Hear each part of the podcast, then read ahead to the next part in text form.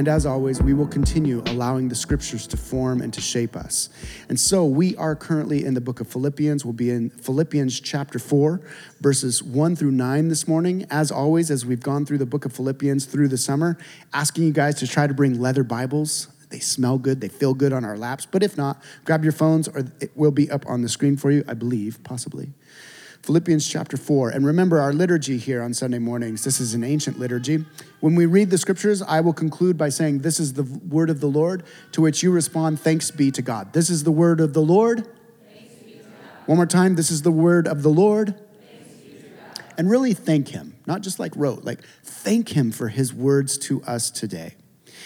Therefore, Paul says, My brothers and sisters, you whom I love and long for, my joy and crown, stand firm in the Lord in this way, dear friends. I plead with Euodia and I plead with Syntyche to be of the same mind in the Lord. Yes, and I ask you, my true companion, help these women since they have contended at my side in the cause of the gospel, along with Clement and the rest of my coworkers, whose names are in the book of life. Rejoice in the Lord always. I will say it again rejoice. Let your gentleness be evident to all. The Lord is near. Do not be anxious about anything, but in every situation, by prayer and petition, with thanksgiving, pre- present your requests to God, and the peace of God, which transcends all understanding, will guard your hearts and your minds in Christ Jesus. This is the word of the Lord. Grab your seats and let's pray.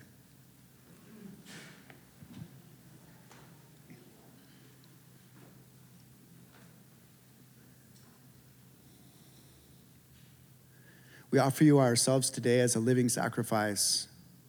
Gracious Father, merciful King, Holy Spirit. Each of us needing each other and our city needing the church.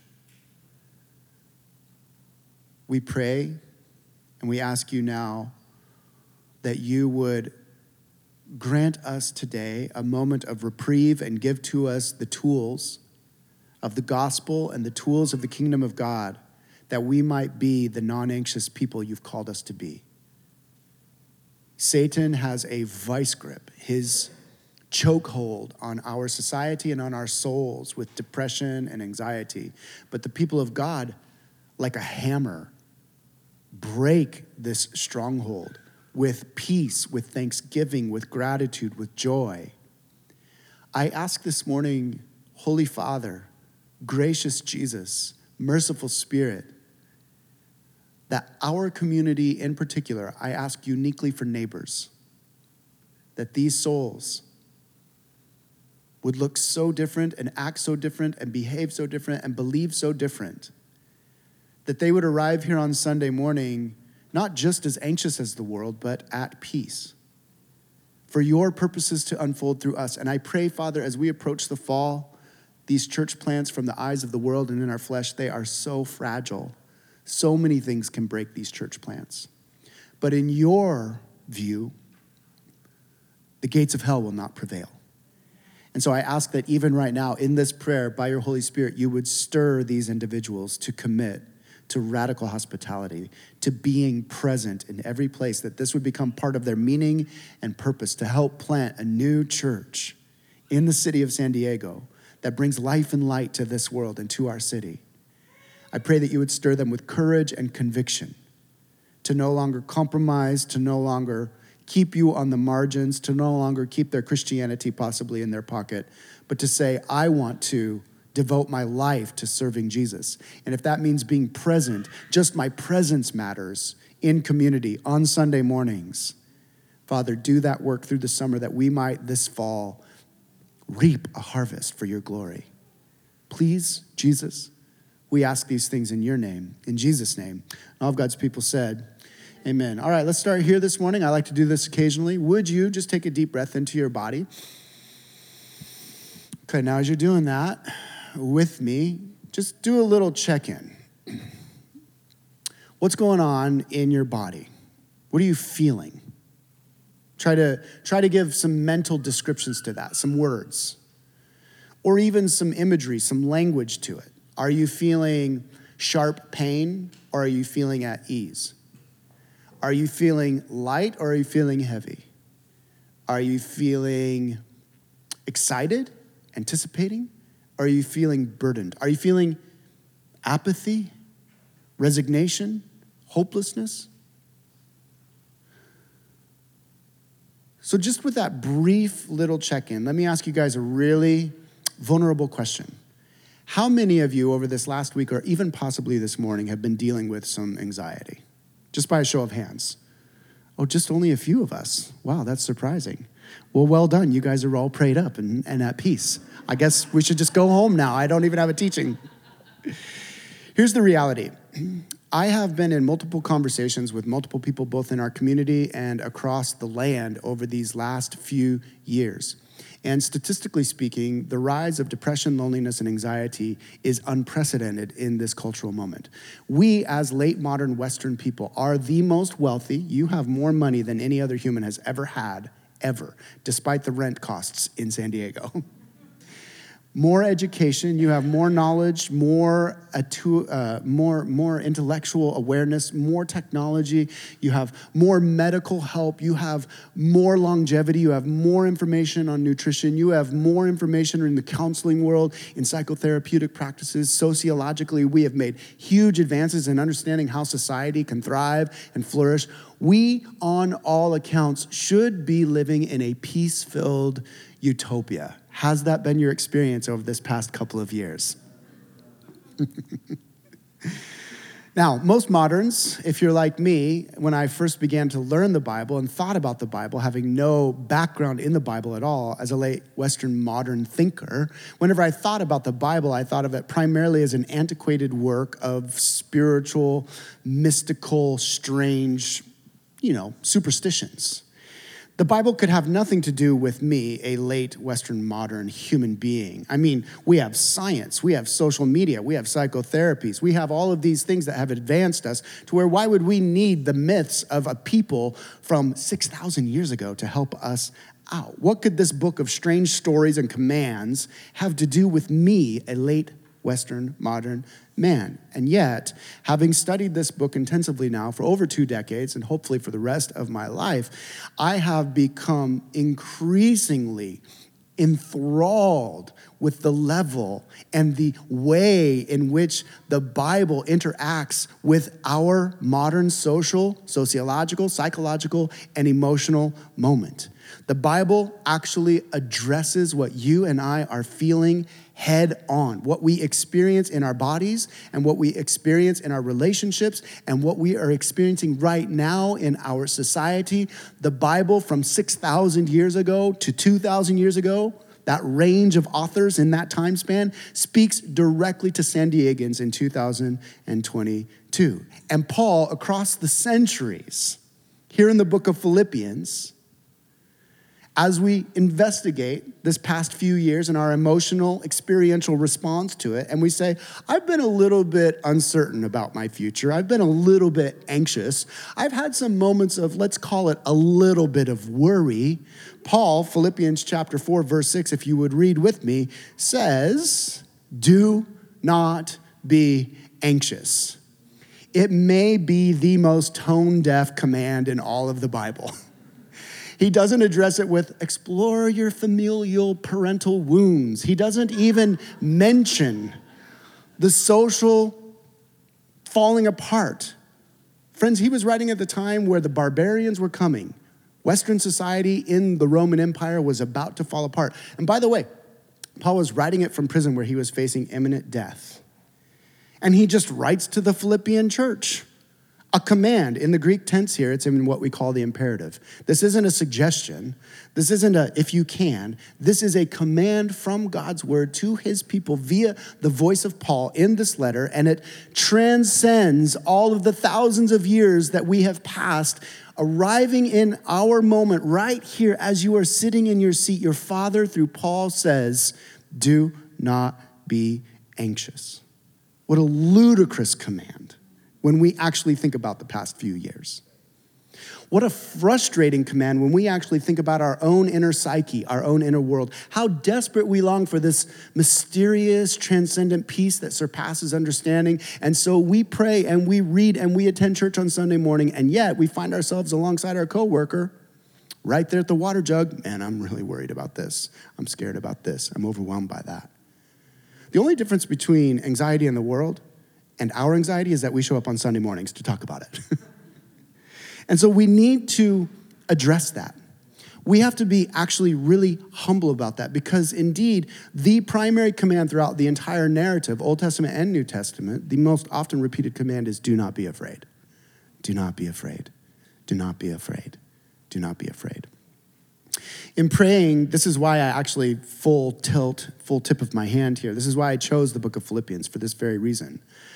I, in my own personal anxieties and depression, and in planting a church, the exacerbation of those anxieties and depressions and uncertainties is just amplified a millionfold.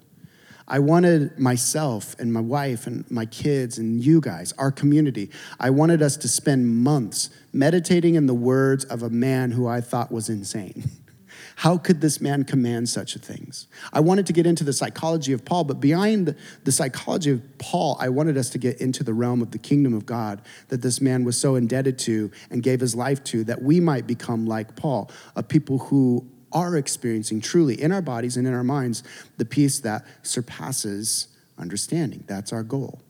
And so, if we are willing this morning, if you and I are willing this morning to humbly admit there's probably something off, if our anxiety levels and depression levels are no different than our coworkers and peers, we have to start there.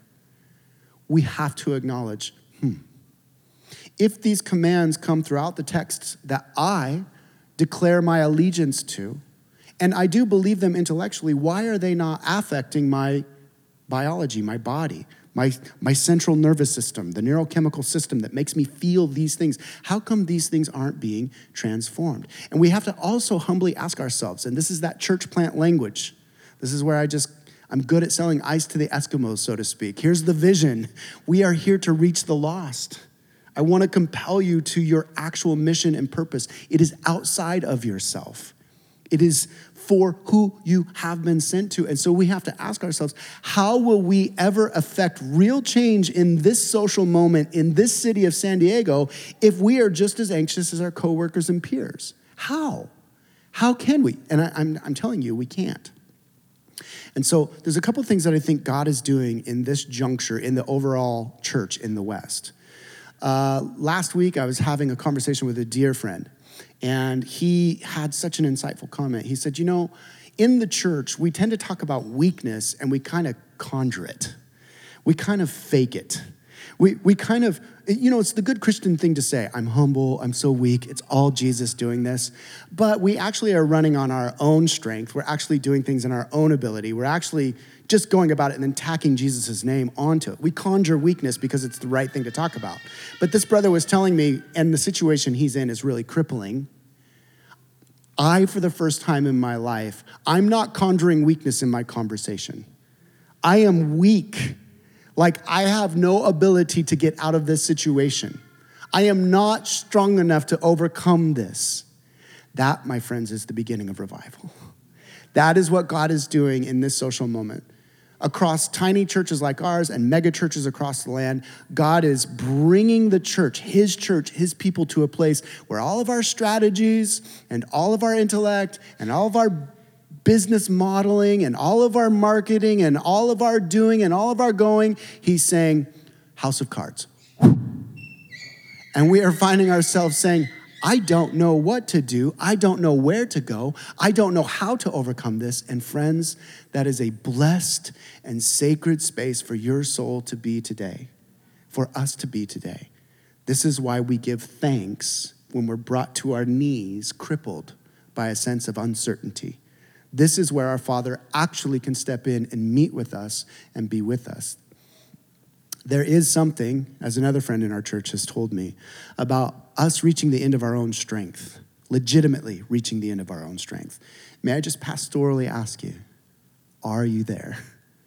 Be honest. Or do you still have your kind of hand on the eject lever, which is your plan, your strategy to make it work? pull it, eject, work your plan out, because at some point in God's grace, you're going to find yourself saying, I don't know where to turn or what to do. I don't know how to overcome. I don't know. It's helpful for us this morning, I think, to explore the cause of our anxiety. Now, I'm going to be really honest about this. This next little section here, I'm going to take my best, like, theological swing for the fences because I am not a psychologist, I'm not a trained psychiatrist, I'm not a sociologist, but here's what I am convinced of. I am convinced that our theology infuses all of those disciplines. Our theology is actually humans' theology, what we believe about God and our interaction with God, that infuses every other discipline in the human experience. Here's my big working thesis for you note takers. The root of all anxiety is unbelief. Now, let's really nuance this out. The root of our personal anxiety is unbelief, but not in the way that you're currently thinking. Not in the way that you're thinking. The root of our anxiety is unbelief, but it's not that we're not believing. We are always believing something. The problem is we believe the wrong things. Biblically speaking, unbelief is just belief in the wrong things. Now, track with me. Let's have a little fun here. You and I, because we are limited, that is, we do not know everything, because we are finite, because we are creatures, we have to. Faith is how we operate. The most ardent atheist sitting here in the room, God bless you, welcome to church is operating by faith. In fact, almost every decision, we cannot function as created, limited, unknowing beings without faith. For example, you got in your car and you drove down the road this morning having infinite amounts of faith that the drivers on the other side of the road wouldn't suddenly swerve into your lane. Traffic laws are an act of faith. You came in here and you sat down in a $7 chair from IKEA that takes a lot of faith. that takes a lot of faith. You came in here and you sat down, and you wouldn't have. If you didn't have faith, you would literally be still sitting there looking at that chair going, I just don't know about this little flimsy $7 IKEA chair. You have infinite amounts of faith. Almost every breath you take, every decision you make, every action you take requires an infinite amount of faith. Now, do you guys remember back in the day uh, our atonement theory series? It was an in depth dive into the cross. We did an entire session. One of those sessions was called Sin as a Malady or Sin as a Sickness. One of the best ways to think about sin is sin has warped our inner belief structures. We were designed to utterly, as created beings, rest on, trust, receive from our provision, our security, our purpose, and our meaning from God. This is the way that humans and creation was designed. Whatever that talking snake was, who was obviously more than a snake because snakes can't talk, whatever happened in that moment, the belief structure that we had been designed with, we chose to operate out of a different operating system. We chose to define good and evil. We chose to believe that our perspectives and our way of doing life was better. And from that moment on, every human is born with a broken belief structure. And so, in many ways, our unbelief, our belief in the wrong things, isn't our fault. We are born believing the wrong things. This is why Jesus had to come to save us. Jesus is the only human who has made it through this thing called life, believing the right things perfectly. And he did that for you as your representative. And then he died absorbing all of our unbelief into himself. And so, you and I, in many ways, are stuck believing the wrong things until Jesus and the Holy Spirit indwells us and begins to reconstruct right belief structures. This is how salvation happens. The Holy Spirit comes, we receive, we respond, and then for the rest of our Christian lives, God is rebuilding our proper belief structures into a place of belief instead of unbelief. Now, Hartmut Rosa, he's a German sociologist who I've kind of been smitten with since James turned me on to him. He says this The driving cultural force of that form of life that we call modern, that's us, is the idea or the belief, the hope and the desire that we can make the world controllable. That's your broken belief system that's causing anxiety today. You and I believe with all of our hearts, minds, strengths, and souls that we can control ourselves and the world. That's what we believe. And so Rosa goes on and he actually says, for late modern human beings, the world has simply become what he calls, I love this, a point of aggression. What he means by that is we wake up in the morning and now we have to go forth with the belief that we can control the world aggressively, killing our careers, killing the job, killing our relationships, murdering that task. I'm ramped up talking about it right now, feeling like, okay, let's go.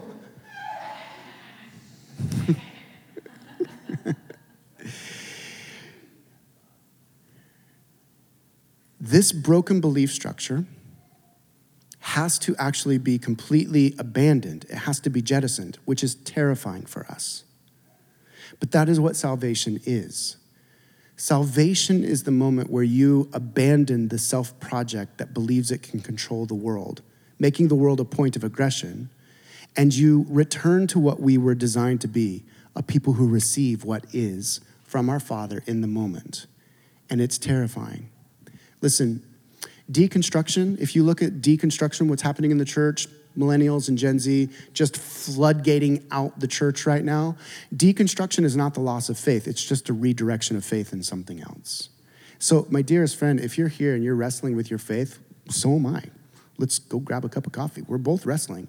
But let's at least be honest that we're only redirecting our faith to something that's probably broken from the scriptural narrative. That's all that's happening in the deconstruction world is a redirection around the cultural narratives or a sense of self, which is the problem going all the way back to Adam and Eve.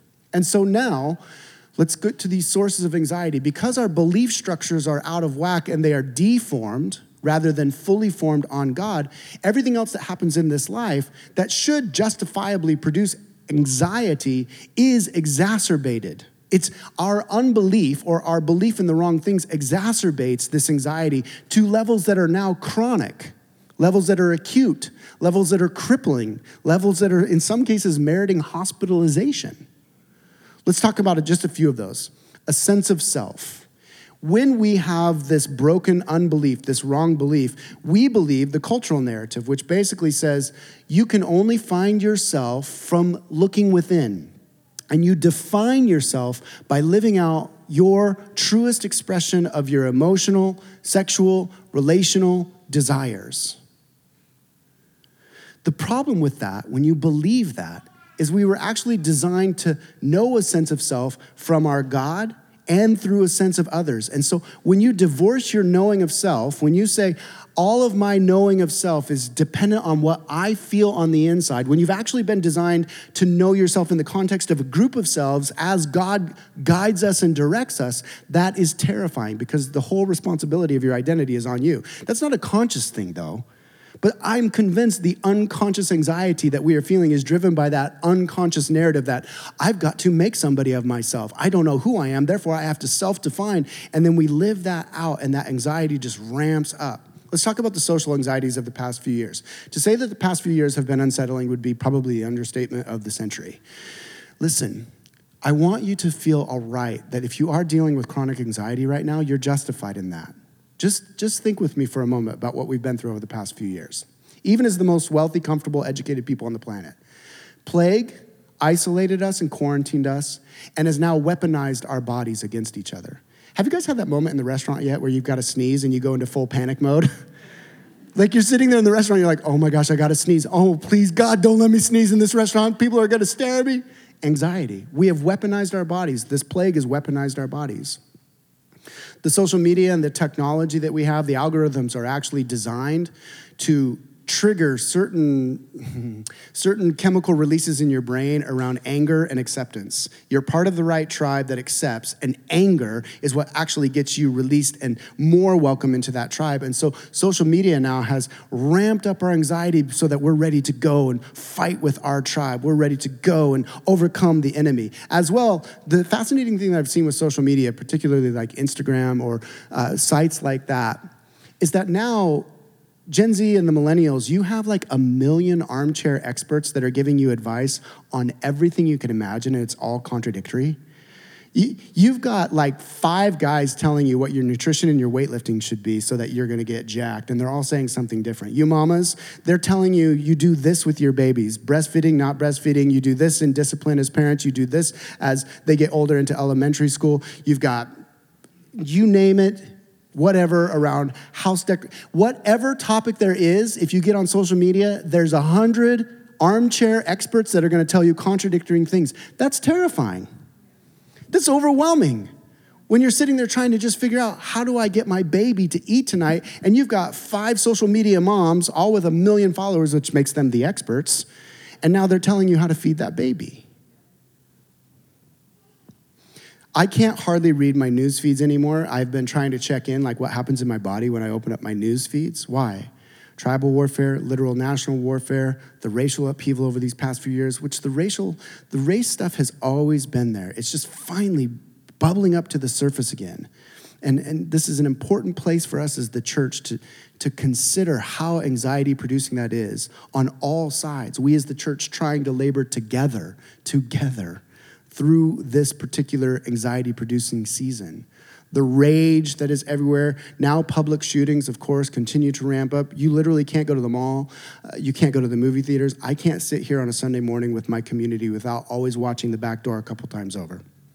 I always have a running narrative in my head of get down. Always. This is bizarre. No pastor should have to stand in front of his church on Sunday morning and figure out how do I keep my people from getting shot. This is anxiety producing. You, I want you to feel justified if you feel a little bit uncertain and scared.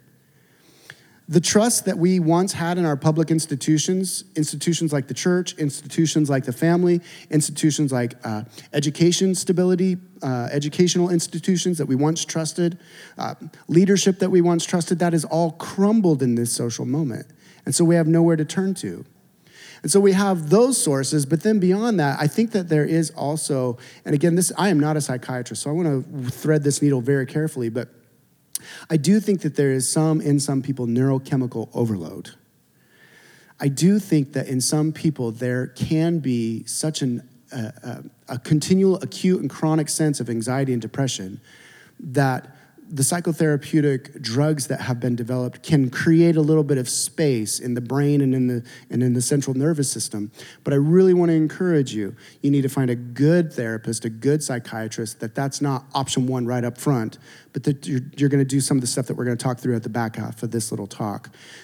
I would also say that we need to recognize that every morning when we get up and we go through all these things the plague and we go through weaponizing our bodies and we go through our news feeds and we go through social media and we go through believing in our own broken belief system that does create what the brain interprets as metaphorical tigers the brain doesn't interpret a tiger and something on your newsfeed any differently. The brain is just like danger, run. And that's what anxiety is. Anxiety is that sense that I need to get ready to fight or to flee. And so all day long, modern Western people are confronted with these metaphorical tigers of war and plague and rage. And your bodies, our bodies, are on overload. And then the final piece that I think is so important for us all to consider with our personal anxieties is Satan. We're like old school Bible people here at Neighbors. neighbors. Like, we actually believe there's a malevolent being, demons, that are actively at work, laboring to plant thoughts, laboring to create narratives, laboring to lie all, all the way back, just as he did in the garden. And so there is some satanic attack.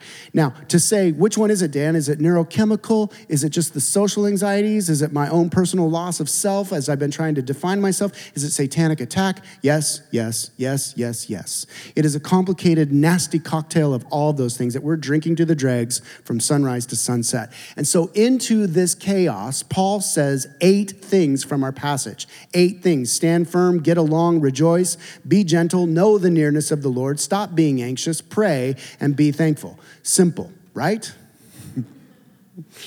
I wish I could just read that. And sadly, in the church, so many preachers have read that. Those eight things. Hey, do you have problems with anxiety? Here's what Philippians says stand firm, get along, rejoice, be gentle, know the nearest of the Lord. Stop being anxious, pray, and be thankful, and you're good to go. And all of us are like, okay, I'll do it. I don't know how, though. How do I actually do that? How in the world could Paul give such a tone deaf command to a community that was facing greater persecution than you and I could ever imagine from prison under the boot of the Roman Empire, only months from his head being chopped off. How could he say something so ludicrous? And this is why Paul's entire belief structure, he had spent his entire life moving from unbelief or belief in the wrong things in himself, in his credentials, in his expertise, in his strategies, back to right belief, childlike faith in the provision of a father who protects, died for him in Jesus and resurrected. This is, friends, the process, the arduous good, as one author calls it. The arduous good of reforming our belief structures around God and who he is.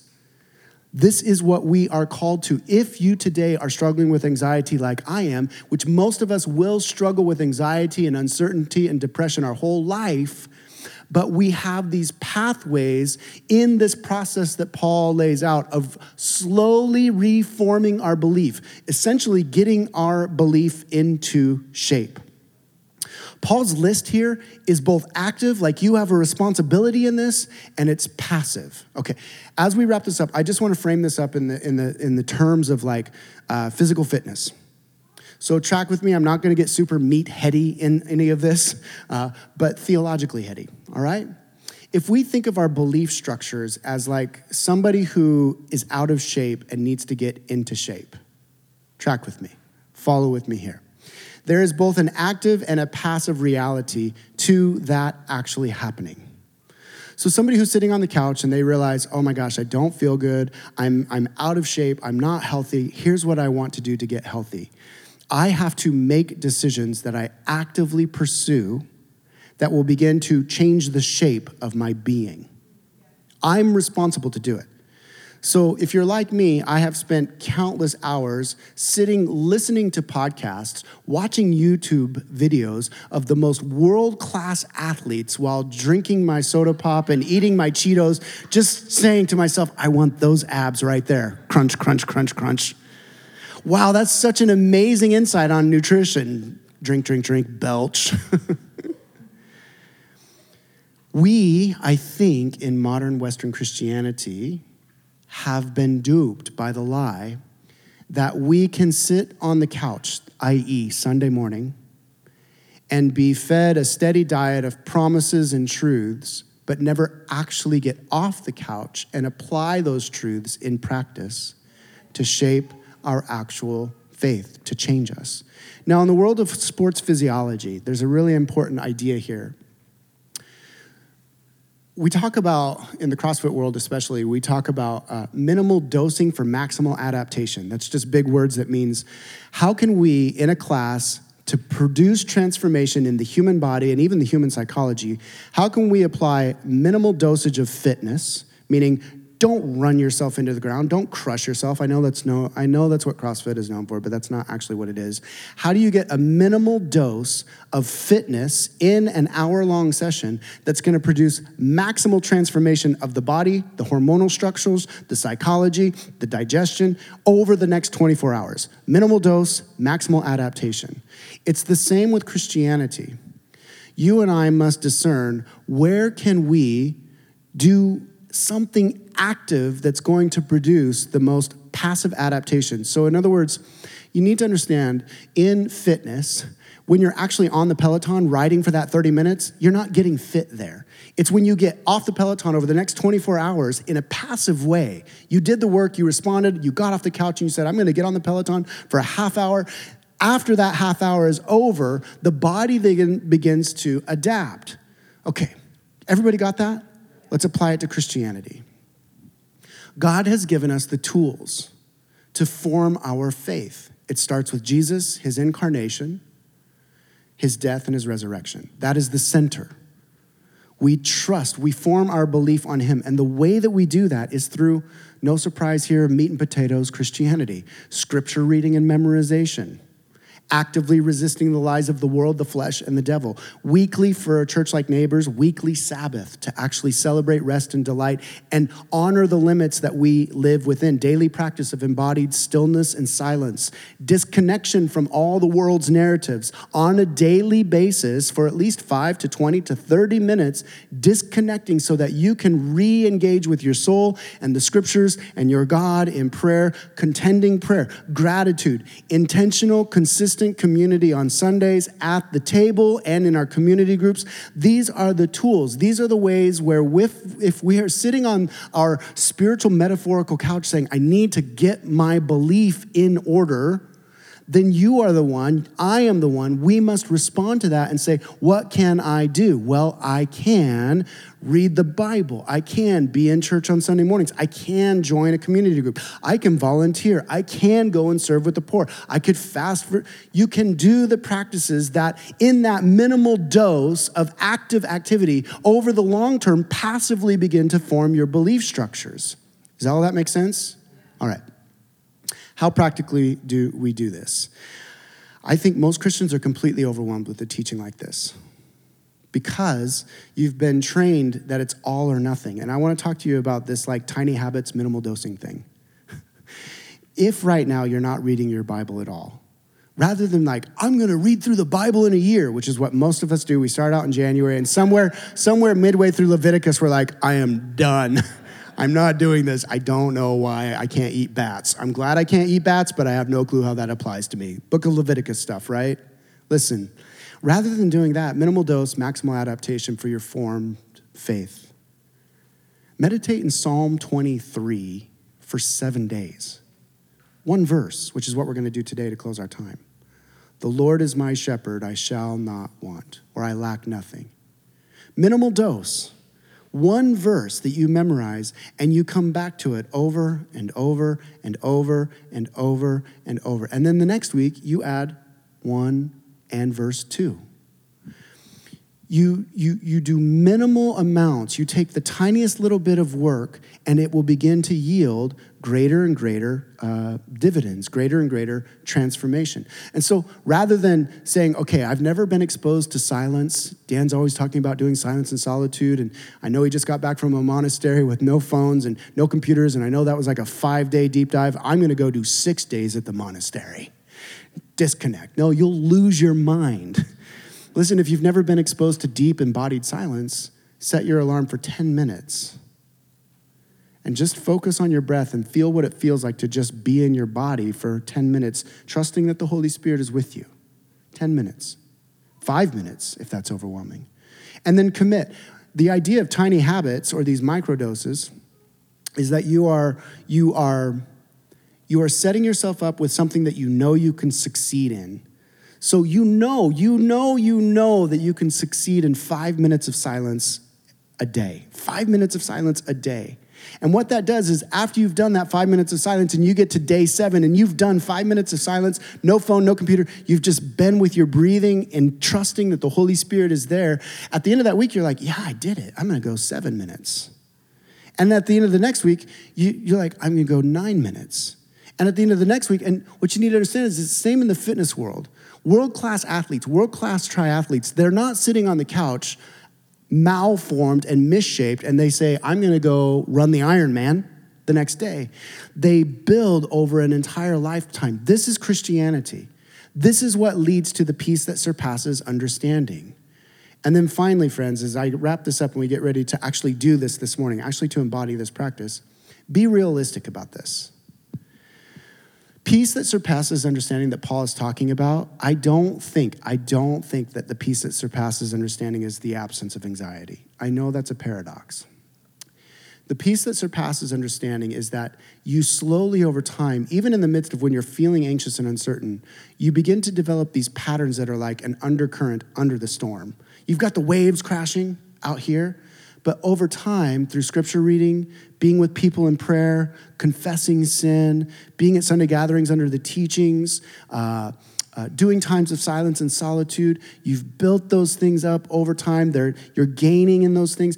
It begins to produce just a calm, non anxious presence deep within. What Paul says is the peace of, that surpasses understanding, guarding your heart and mind. It's not the absence of pain and struggles and trial.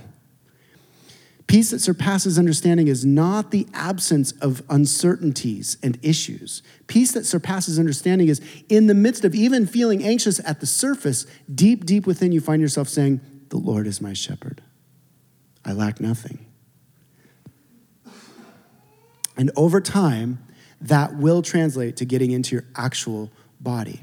It will translate into that.